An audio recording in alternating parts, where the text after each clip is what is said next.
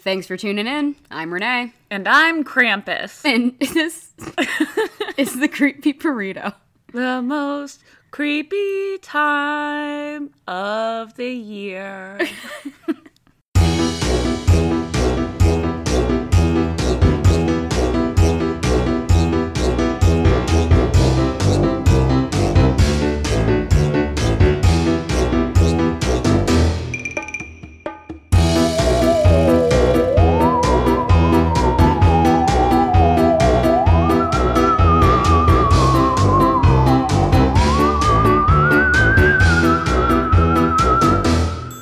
Guys, it is freaking December.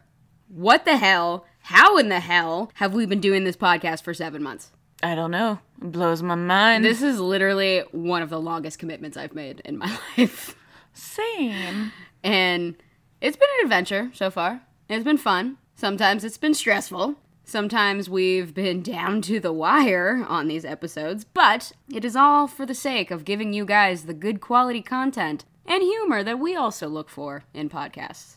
We have some big ideas for the Creepy Burrito's future, and we can't wait to include the Burrito family in all of them. Because, after all, we are just two broke girls that decided to uh, take a crack at this podcasting thing because we were in the middle of a pandemic and had nothing else better to do, really. Yeah, we would be like, oh, it won't take that much time. We'll just talk about uh, creepy stuff. It'll be easy peasy. A little bit less easy peasy Spoiler alert, it's not easy peasy. But we have fun doing it, and we appreciate everybody that actually listens to us because we have a lot more listeners than we Than ever we thought, that thought. we, we would have.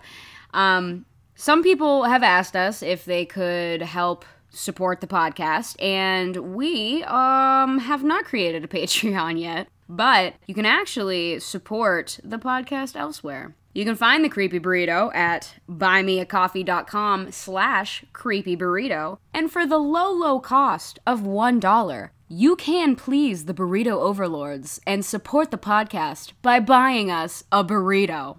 Keep us fueled so that we can give you the best content that you deserve. And I'll also share a link on our Facebook page too for easier access. And LOL, that's what she said. so, without further ado, let's move on, shall we? Tis the season that we despise. Just kidding. But not really. Low key, high key, we kinda hate it. So, what better way to get into the holiday spirit than to talk about all the creepy and disturbing things that we love that just so happen to have happened this time of year? And to kick off this horror day season, we have a doozy today. So sit back, kick those feet up, and take a big old bite of this stale burrito. Ooh, stale burrito. Oh, yeah, stale burrito. stale like the house that our story takes place in. Mm-hmm. In the beautiful and wealthy neighborhood of Los Feliz in Los Angeles, California, a grand 1920s Spanish revival style mansion sits atop a hilltop. Inside this three story home, there's a library, four master bedrooms, three bathrooms, a tiled entrance hall, a glass conservatory, a breakfast room, which I don't, Do I you literally- only eat breakfast in there? I literally had to Google what a breakfast room is, and I think that they mean breakfast nook because I know what a breakfast nook is. I don't like you got a whole ass room for breakfast. Anyway, they have a ballroom, a bar, a three car garage, and even quarters for servants. This gorgeous relic is straight out of another era, quite literally, as the house has been sitting neglected for most of the last half century. Not e- not not even neglected, but completely uninhabited and frozen in time. We're talking canned goods left in the pantry, magazines stacked on the living room coffee table, a dusty 1950s television set, and closets filled with clothes. Like someone just left their house and never came back. And not only is this deserted house an eyesore, it's also one of the neighborhood's grisliest mysteries. It's one of the most notorious properties in Los Angeles and is commonly known as the Los Feliz Murder Mansion. Bum, bum, Dun! I like how we just made eye contact for that. That We was so sure did make eye contact. that was so erotic. but why is it called that? Buckle in. In the mid 1930s, Dr. Harold Perelson had just graduated med school, where he specialized in cardiology. Several years after, he met Lillian Silver, and they later married. Both he and Lillian were first generation immigrants and wanted to continue the American dream that their parents came to America for. So the two left New York for Southern California in pursuit of happiness. They settled in the Los Angeles area and over the next few years welcomed their three children Judy, Joel, and Debbie. Eventually, he became a heart surgeon affiliated with a private practice in Inglewood and an assistant head of cardiology at the USC School of Medicine, and was also on the surgical team of cardiology for Los Angeles County General, Cedars of Lebanon Hospital, and the Santa Fe Hospital of Los Angeles. So, the dude was quite successful. He was a frequent keynote speaker at conferences all around the country and even wrote a number of research articles for medical journals, including this mouthful The Electrocardiogram and Familial Periodic Paralysis. Oh, wow. Did he get a Harper Avery award for that? Did he work at Grey Sloan Memorial? Uh, you know, uh, immediately when I just hear Sloan, I'm just like, oh, oh, it just hits you in the feels. It steamy. McSteamy. Um, but anyway, that was published in the American Heart Journal in June of 1949 and was highly regarded as one of the most respected clinical reports of the time. So, with this new found success came a pretty decently sized paycheck. Dr. Perelson decided to splurge and look for a new home for his family. Sometime in the 1950s, during their house hunt, they stumbled upon the beautiful mansion on 2475 Glendower Place in Los Feliz. They immediately fell in love with the 5,000 square foot home and put in an offer. They purchased the home for about $60,000, which would be the equivalent to almost $650,000 in modern day time. Whew. So, like, almost a million dollar home. But it was well worth it for the family. They thought that they had found their dream home. They lived lavishly with frequent shopping trips and owned fancy sports cars. By 1959, 50 year old Dr. Perelson was extremely successful with a beautiful family and no outward signs of conflict. However, their lives changed forever the night of December 6th, 1959. It was just another regular Sunday for the family. They spent time together, ate dinner together, caught up with one another, and settled in for the night. Dr. Perelson and his wife put their two youngest children to bed Joel, who was 13 at the time, and Debbie, who was 11, while Judy got to stay up a little bit longer since she was 18. Eventually, Lillian and Jude became tired themselves and went to bed. Lillian settled in for the night with a book, while Dr. Perelson remained downstairs. It wasn't uncommon for him to stay up a little bit longer after everyone went to bed to have a drink or two. And a little while later, after Lillian had long fallen asleep, Dr. Perelson went upstairs, sat in the bed next to his wife, and began to read his copy of Dante's The Divine Comedy. Now, if you don't know what this book is, the title is very misleading. Spoiler alert, Yeah. it is 100% not a comedy.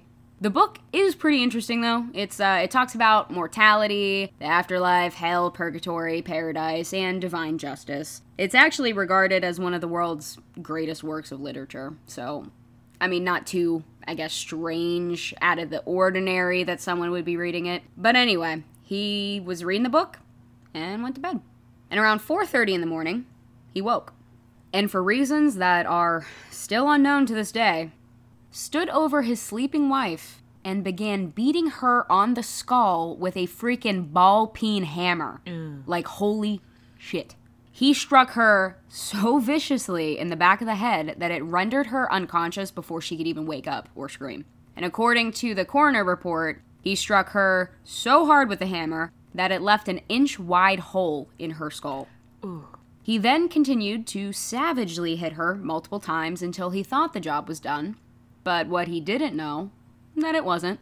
She was still alive, and she didn't die as a result of all this blunt force trauma. Her ultimate cause of death was asphyxiation.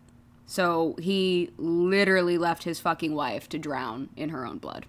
Aww. So after leaving his wife for dead, he steadily made his way down the hall and opened the door to Judy's room.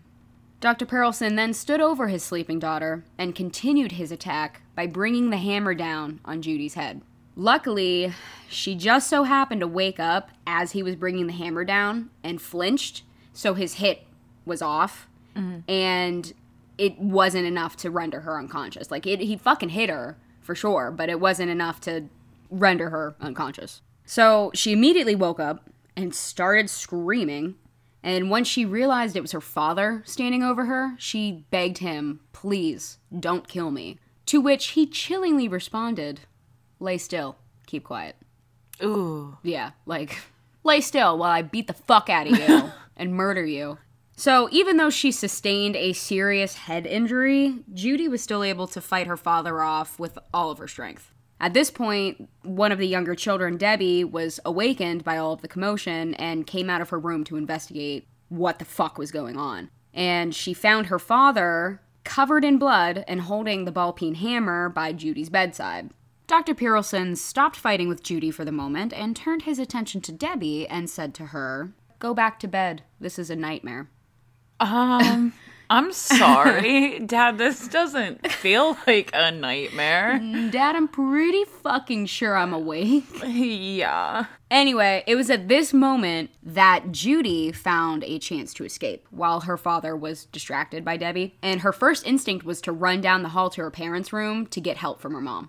Aww. Yeah, but, uh, oh, no. Unfortunately, she discovered her bludgeoned body instead. Yeah. So it was at this point that she staggered down the stairs and decided to run to a neighbor's home for help. Debbie wasn't the only one who was awakened by her sister's screams. By the time Judy reached the neighbor Marshall Ross's house, he was already awake by all the noise and was trying to figure out what the fuck was going on. He opened the door and found Judy frantically pleading for help and literally gushing blood from her skull. So he immediately pulled her inside and called the police. And, like the badass that Marshall Ross was, walked his ass straight over to the Perelson home to see what the hell was going on. And when he entered through the front door, he found both Debbie and Joel on the first floor, terrified but unhurt. Luckily, when Dr. Perelson told Debbie to go back to bed, she didn't listen and she went to wake up her brother instead to go hide from their father. Which, fucking A plus, Debbie. Marshall Ross promptly sent the kids out of the house and then proceeded to climb the steps to the second floor. He was venturing upstairs when he came face to face with Dr. Perelson, who was dripping in blood and walking around in a very agitated state. Reportedly, the doctor told Marshall Ross to leave his home and not to bother him, and Marshall Ross, being not only a badass, but smart as hell, knew it was time to get the fuck out of that house. Yeah. So around 5:15 a.m., the police arrived and Judy was sent to the hospital by ambulance. Even though she survived the attack, she suffered a very serious skull fracture. And then when police got to the scene and searched the mansion, they found the body of 42-year-old Lillian Perelson in her blood-soaked bed. And lying on the floor next to her was the body of Dr. Harold Perelson, still clutching the hammer. So it was determined that sometime between after Marshall Ross left the house and prior to the police arriving, Dr. Perelson mixed a large amount of Nembutal, a powerful barbiturate and sedative, with water, and to further ensure his death, then swallowed 31 tranquilizer pills. Back in the 1950s, they really loved their barbiturates. They fucking loved their barbiturates. fucking Marilyn Monroe, Judy Ju- Garland. Judy Garland. Mm, yikes. Yeah. So, next to Dr. Perelson's body, police found that his copy of Dante's The Divine Comedy was sat open on his bedside table with a passage highlighted. The passage read Midway upon the journey of our life, I found myself within a forest dark, for the straightforward path had been lost. The highlighted passage is practically the only piece of evidence that we will ever have to explain Dr. Perelson's state of mind that night, but whatever actually drove him to the murder is a secret that he took to the grave. However, there's been a ton of speculation as to why he did what he did. Investigators eventually looked into the family's history and found some troubling details. First and foremost, Dr. Perelson got screwed. Like, fucking big time screwed. So, he was not only a specialist in cardiology, but he was also an injection specialist as well and had actually invented a new type of syringe for injections. It was a device that outfitted a syringe that allowed the person to inject whatever substance directly from the small glass capsule that it came in. So basically, making the injection safer and less prone to contamination, and was actually a pretty fucking sweet idea, even though this guy is a maximum douchebag. So, Dr. Perelson was positive that this idea would be a success, so he sank pretty much all of the family's money into developing the product. I read during my research that they invested upwards of $25,000 into this thing, 7,000 of that coming from Lillian's own savings. In December of 1938, Dr. Perelson filed a patent on his new device, and then sometime in 1949, he and his business partner, Edward Shustak, entered into a verbal agreement that he would help get the product going and on the market, and they both agreed to split the profits 50 50. So, after working together for 11 years, their relationship came to an end when Shustak allegedly tried to steal the design and cut Harold out of the deal completely. So, in 1952, Dr. Perelson filed a complaint against Shustak, and what followed was two years of legal disputes where he demanded $100,000 in damages, which in today's money would be over a million dollars. So not only did the Perelsons invest most of their family savings into this device, but now they had all these legal fees that were adding up and putting them just further and further into debt. Dr. Perelson ended up winning the case, but was only awarded about $24,000. Clearly, nowhere near enough to recoup what they had lost. And to make matters worse, Three years later, in 1957, then 16 year old Judy got into a car accident when crossing the intersection at Vermont and Los Feliz Boulevards, moderately injuring herself and her siblings, who were also in the car. Dr. Perelson once again headed to court to sue the other driver that was involved. He won the case, but only enough to cover the children's medical bills, not the 50,000 that he was after. Another huge blow to their financial situation. By this point, Dr. Perelson's mood had definitely darkened. It's reported that he no longer seemed as ambitious or took an interest in his work or inventing. He had even experienced a number of heart attacks, seemingly due to the financial stress that his family was under.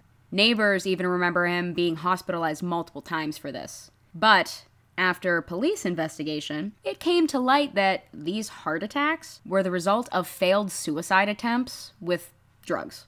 Allegedly, Lillian was even considering committing Dr. Perelson to an institution for the mentally ill just prior to the murder. Furthermore, the police investigation uncovered a note in Judy's car written to her aunt that read, My family are on the merry-go-round again.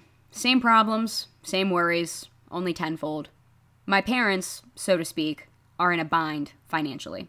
So it's definitely true that the family was under massive financial burden, but they did a hell of a good job to keep others from knowing that. Even throughout these money issues, the family still continued to live extravagantly and never let up on their expensive spending habits. Friends of Judy's recount that even at the time of this horrible event, Judy was still driving a brand new sports car.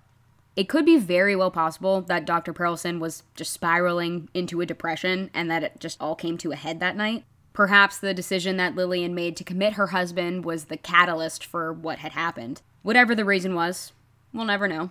But that isn't the only mystery involved in this story. After the night of the murder suicide, the Perelson children were passed into the custody of their aunt and subsequently changed their last names to avoid any unwanted attention, which I would, I would understand yeah. that. Because the Perelsons didn't have a will, their Los Feliz mansion went into probate, meaning the mansion was sold, furnishings and all, at auction. And less than a year later, another couple, Emily and Julian Enriquez, bought the home in 1960. And, you know, that's where you would assume the story ends.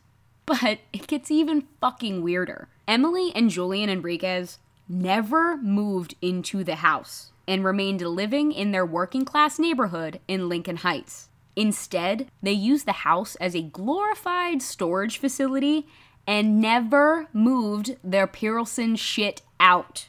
Like, they would periodically go to the house to drop off, like, some of the shit that they wanted to store there, but it was stored amongst the Perelsons' belongings. I wish I had that much money that I could just like flex Right? and buy a mansion. A like, oh, million dollar mansion. I just like need storage for like all of my fancy things for all of my stuff and things. For all my things. So this went on for decades. Like the inside of the house was frozen in time, but like slowly decaying. The house gained a reputation for being empty and virtually untouched since the murders. Curiosity seekers and ghost hunters would flock to the property just to get a glimpse through the grimy windows of the Perelsons' furniture covered in sheets. Julian passed away first, and then Emily passed away in 1994, so her son, Rudy Enriquez, inherited the home. Which, again, you would think the story ends. He fixes up the house, moves in, rents it out.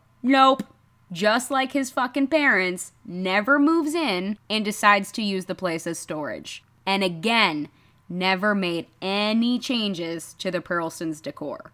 Now, Rudy was a retired music manager, so it's not like he didn't have money. And he was even approached many times by potential buyers, but he refused them all.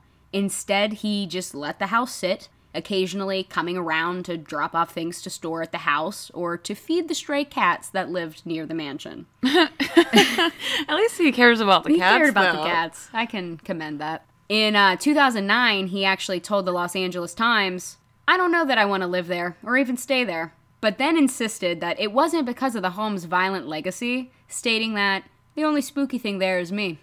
Oh, okay, buddy. I mean, I'm, I like to think I'm pretty spooky. So, for over 50 years, the Enriquez family allowed this murder mansion to basically sit and rot, and they rarely ever made repairs.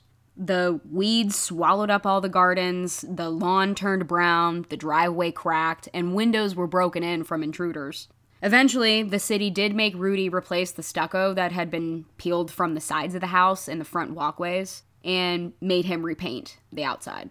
But those were literally the only repairs that were ever done to the house for at least 50 years.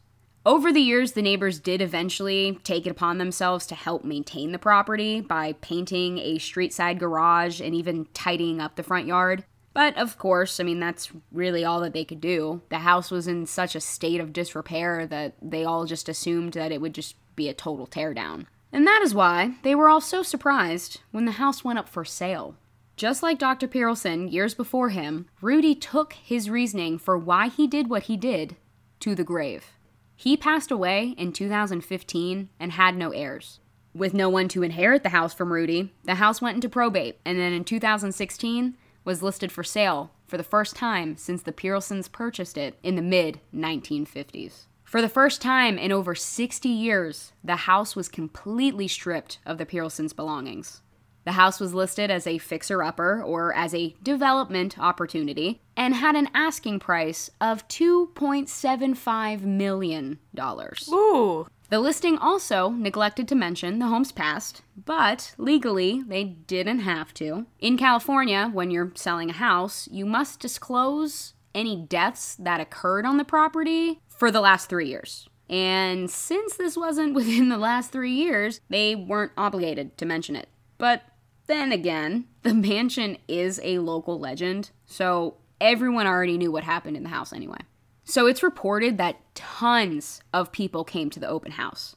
But I can say with confidence that a majority was probably just to get a glimpse inside of the Los Feliz murder mansion. To see the shag carpet in the living room that the Perelsons would have walked on. To view the gas refrigerator the family would have rummaged through to have their last dinner. Or to see the mural in the master bedroom wall that Lillian Perelson died in front of. Reportedly, only one couple came to the court to bid on the house. Civil rights attorney, true TV personality, and daughter of celebrity lawyer Gloria Allred, Lisa Bloom, purchased the home with her husband, Braden Pollock, for $2.25 million.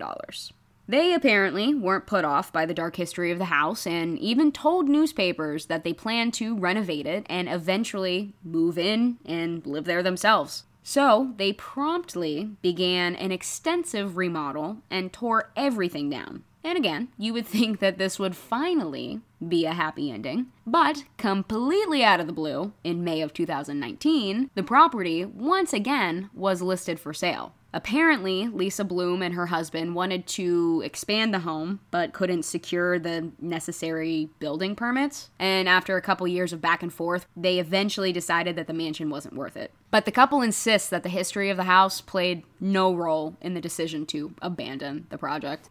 Lisa Bloom explains After three years of efforts, we gave up. Since we'd be improving more than 50%, we'd have to bring the whole property up to code, which means tearing down the house and regrading the hills it's on. The property would be perfect for someone who wants a 5,000 square foot gutted house to fix up as they'd like, or a developer ready to tear it down, regrade the hill, and build the house of their dreams. Originally, the house was priced at 3.5 million, but it finally entered escrow and there was a hefty price cut. And as of right now, the Los Feliz murder mansion is still on the market for $2.5 million. Let's go in. Halfers. Halfers? yeah. Guys, buy us a coffee so that we can buy the murder Buy us a burrito. and we'll all share the mansion together. Yeah, the It'll burrito like family. Burrito Town instead of Jonestown. burrito town. Oh my god. Flavor town. Flavor Town. Oh, yes. I feel like that's already trademarked though. It probably is. God, Guy Fieri. Anyway, but the home is far from being move in ready. In hopes to remodel the house to their liking, Lisa Bloom and her husband completely gutted the house, stripping down almost all of the walls to the studs and removing all of the flooring. Many of the original elements, like the third floor ballroom Art Deco style bar, has been removed without a trace, which is a fucking travesty to me. If it is sold and finally occupied, it will be the first time in over 60 years that anyone has actually lived inside of the residence. But I don't see that happening anytime soon. The Los Feliz murder mansion is currently just a shell, but the dark, tragic truth of what happened on December 6th, 1959, will forever remain a shadow over Los Feliz. Neighbors, true crime experts, and ghost hunters alike are all left with hundreds of daunting unanswered questions. Why did Dr. Perelson do what he did that night? Was it a result of his depression, or did he succumb to his financial burden? Whatever the case may be, why did he decide to bring other family members with him? If his hit wouldn't have been off when he brought the hammer down on Judy, would he have gone through with killing the entire family? Why would Emily and Julian Enriquez, a couple from a working class neighborhood, purchase an incredible hillside mansion only to let it sit and rot for 50 years? Why did they spend so much money on a house that they didn't intend on living in? And if they bought the house without intending on living there themselves, why not rent it out? Did they maybe intend on living there but just abandoned the idea? If so, why not resell the home? Was continuing to store their junk in the house worth more than the cash that they would have gotten from the sale? And surely there was a cheaper storage facility the family could have rented. If all the house was was just a place to store their belongings, why did they keep the Perelson stuff? Technically, they did buy the Perelson shit in the probate, but why keep everything? Wouldn't you want to go through the items that remained there and just keep whatever you liked and sold what you didn't? Why did they decide to keep everything and furthermore, not change or rearrange a single thing? When Rudy inherited the mansion, was he just used to this being his family's storage house? Did he think the home was too far gone to try to repair it, or did he just not care? Why did he, like his parents, never move a single Perelson item out of the home? These are just some of the questions that have kept me up while researching. All questions that no one will ever have answers to. And I think we're a long way off from ever getting a happy ending to this story because it's a big, big project for anyone who, let alone somebody that has $2.5 million to buy the home. Mm. You got to have like probably an extra 2.5 million hanging around somewhere to remodel the inside of it. I did want to mention too, luckily, before Lisa Bloom and her husband so unsympathetically gutted the home out, A local photographer, Alexis Vaughn, was actually granted permission to go inside of the home and photograph the house before it went to market in 2016. So she was actually able to capture the inside of the house before everything was moved out.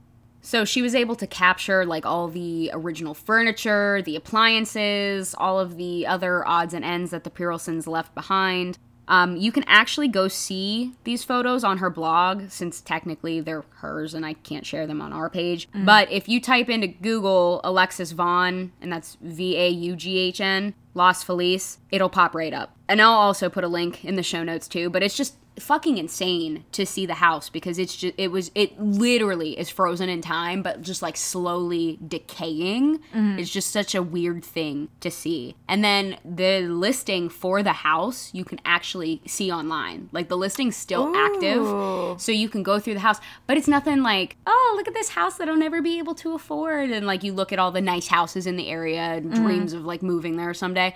No you look through the pictures and it's just literally fucking studs It's like a Zillow flooring. crack house. It's not even. It's worse. It's just, it's just the shell of a home. It's like everything's just the studs and there's no structures. It's just studs on all of the walls. Mm-hmm. Like they left like I think some of the bathtubs and the living room during the time was like a step down living room. So like Lisa and her husband left that and the original fireplace, but like other than that, Everything else is just torn out. Right, and they left the original staircase too, because one of the main features of the house is like you see this giant window, and then there's a staircase just going diagonally straight through it.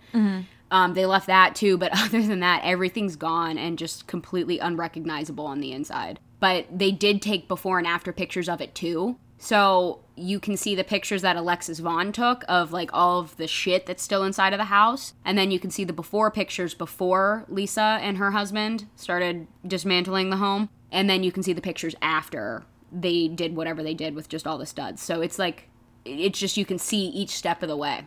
Did they ever? So before it became basically this family's like storage unit, did they have the house like cleaned at all? No. or was no, there the just house blood No, everywhere? uh, the house wasn't cleaned. I believe that. I mean, they probably took the bed out, and then maybe I don't know. Maybe they tried to clean up the blood splatter, but I mean, we're talking like nineteen fucking fifties here. So, Mm-hmm. I mean, people also drove in cars without seatbelts and smoking cigarettes with their children on their laps. So, I mean, I don't know how much cleaning they would have done. But um, it's my understanding, too, that there's a local rumor about the house that the Christmas tree and the wrapped Christmas presents were still in the house from the Perelsons as well. yeah. But from everything that I read in my research, they were actually Jewish. So I think that's just a local legend that someone tried to make just it sound more grim. There was a picture that you can see that there's some wrapping paper like left on a couch, mm-hmm. but it's not like wrapped presents and there's no Christmas tree. And even Alexis Vaughn, whenever she went there, said that she didn't see any Christmas tree or wrapping paper. The Enriquez family owned the home and was storing shit in it. So who's to say that that just wasn't their wrapping paper that they just tossed on the couch? And I mean, it's possible that maybe the Perelsons celebrated Christmas or maybe gave each other Christmas gifts, but I from my understanding, they're first generation immigrants and their parents mm-hmm. came over being Jewish and both of them, both Lillian and Harold Perelson were raised as Jewish. Mm. So why celebrate Christmas being I don't Having know. out a Christmas tree and everything. Yeah. Right. But I mean, it's possible. But then again, literally, the Enriquez family just stored all of their shit with the Perelson shit. Like, there's some pictures that you can see that there was a box of SpaghettiOs stored in the house, which I don't understand why they would store their SpaghettiO box, unless it was just a box that they used to put shit in that just said SpaghettiOs on it. but SpaghettiOs uh, came out in like the 1960s, I think. So, like, pr- after the actual murder I like happened. how this is all being based around Spaghetti-O. knowledge. but uh, they found the spaghetti box which they can definitely tell was not the Perelsons. And then there were a few, I think Times magazines or some sort of magazines that were left that were after 1960 as well. So obviously the Perelsons. So literally this house was just a hodgepodge of fucking like some of the Random Perelson shit. shit, some of the Enriquez shit, like whose shit was whose. There also started a rumor too that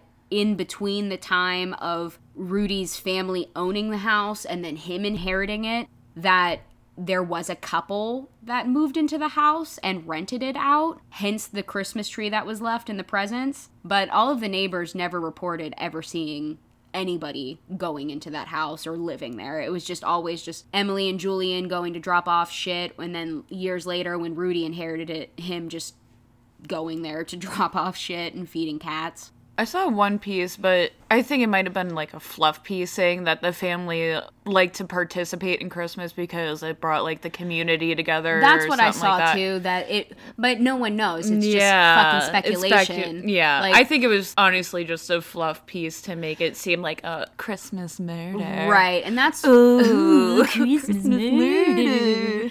And this is why I think that the whole like, oh, the Christmas tree that they found and wrapped Christmas presents that Lillian had just finished wrapping, like I think it's just somebody they just added that to the story to make it seem more morbid Yeah. even though it's that's not needed. like it's already morbid in itself. But I think it's just from people like getting passed along throughout the years. It's just something that people started saying. But um, as far as paranormal stuff, I didn't really see too much because I mean, no one really no one- lived there. Yeah, no one lives since- there. Yeah. So no one fucking knows. But back in, I think around 2009, 2010, when Rudy was still alive, he had to get a security system installed in the house because it was obviously a tourist attraction at that point. Like people were going there to look inside and see all of the dead Perelson's shit inside. The neighbors even reported saying that prostitutes were showing up to the house and like doing their business like inside of the house and that people were like trying to get in to steal shit. Like i know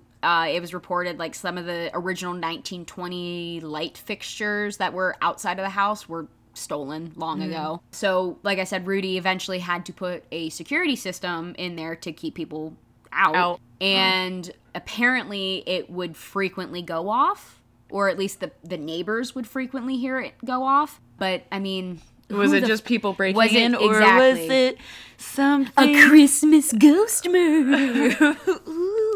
a Christmas Jewish ghost murder.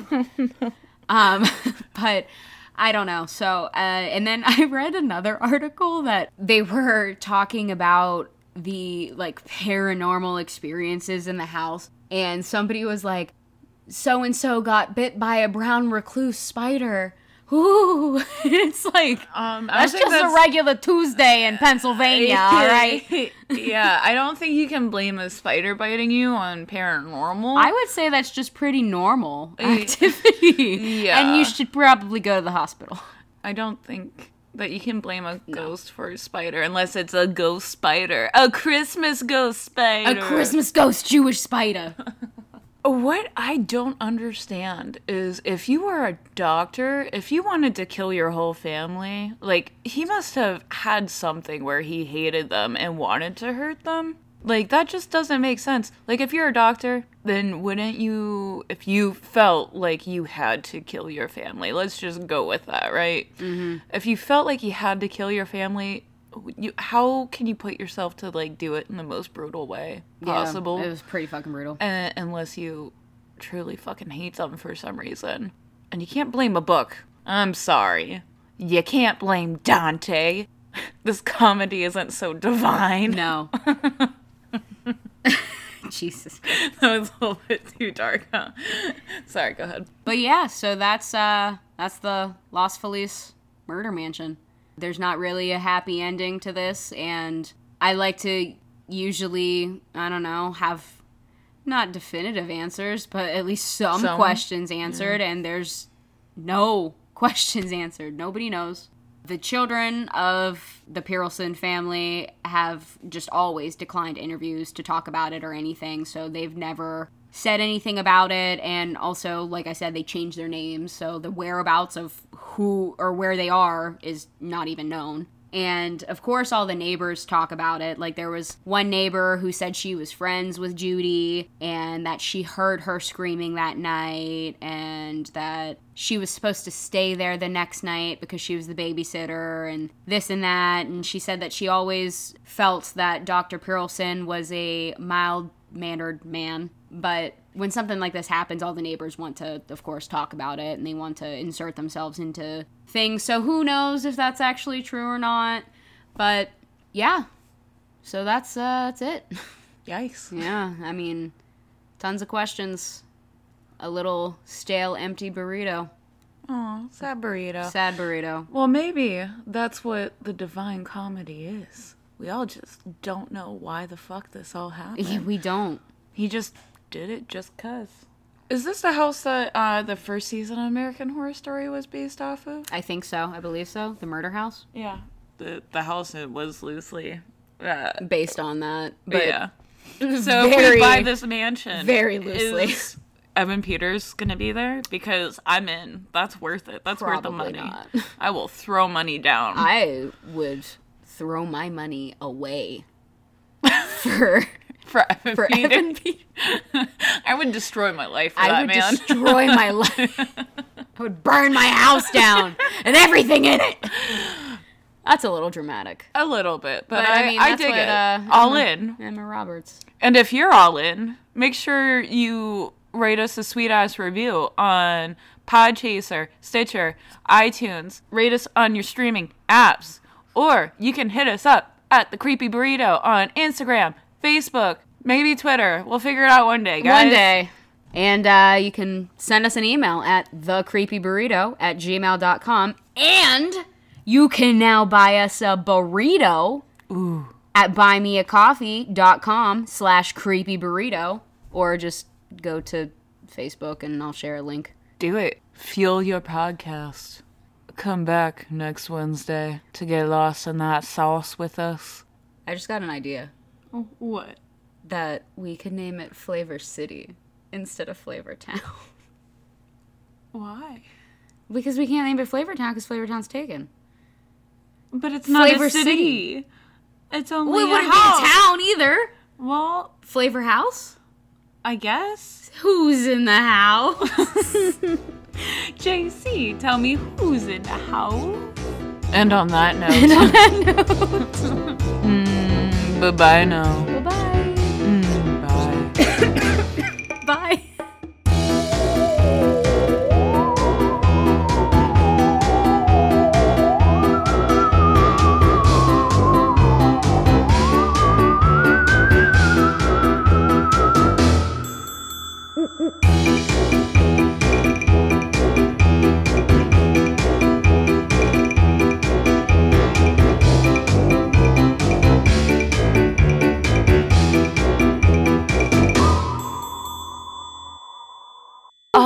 guys, I'm Shelby. I never said that back at the beginning. I just said that I'm Krampus. Spoiler alert, we've been talking to Krampus this whole time.